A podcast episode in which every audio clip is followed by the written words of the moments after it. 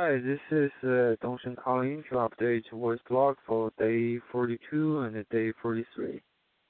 嘿，大家好啊，我是刘东升。那很抱歉，现在真的变成两天更新一次了。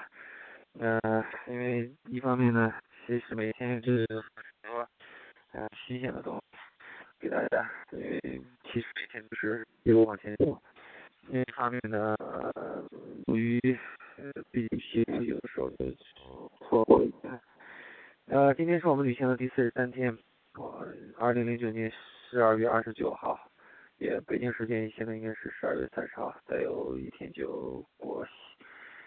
新年了。呃，今天我们走到八十八度，南纬八十八度五十分，也就是离八十九度最后一度还有十海里的地方，相信我们明天应该能走到八十九度。那八十九度也就意味着我们剩最后一度，嗯，走完百分之九十，剩下百分之十。嗯，目前我们预计差不多在一月三号左右，也就是北京时间一月四号左右，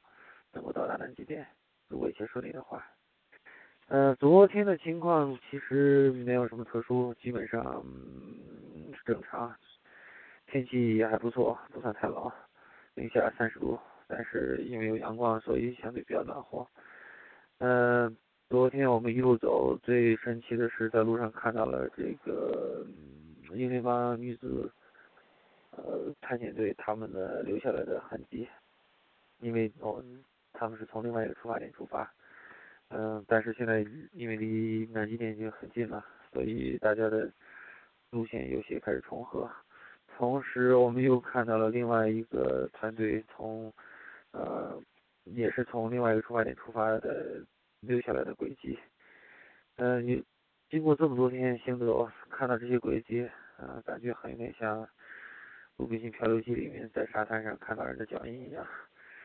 呃，非常还还是感觉还是还是奇怪。呃，今天是是呃今天呢是非常冷，就是十二月二十九号，呃零下四十度，因为没有阳光，今天一天都是多云，没有阳光，所以整个气温都是比较低。呃，大家。越是在冷的时候，越是走得飞快，因为这样可以保持身体暖和。所以今天我们走了将近十六海里，是应该是十五点七海里。嗯，同时我们也一直在跟着前面的一个队伍的轨迹在走。这样的话呢，一方面可以不用导航，当然了，我们也在一路导航来确认他们的轨迹是正确的。另外一方面呢，呃，因为呃呃。雪橇滑过的地方呢，呃，地面比较平滑，摩擦力比较小，走起来比较省力，对于我们来说相对是比较容易，呃，所以今天我们走的比较快，呃，明天到八十九度了，然后还有我们预计还有四五天到南极点，呃，大家都很高兴，当然了也非常的疲劳，某种意义上说这是走到最后一段了。所以每个人都在尽力坚持着，包括我本人，我相信我可能，呃，也感觉每天其实早上起来都非常的累，但是要坚持走下去，最后五天要走到终点，啊，旅程才算结束。OK，好，谢谢大家的关心，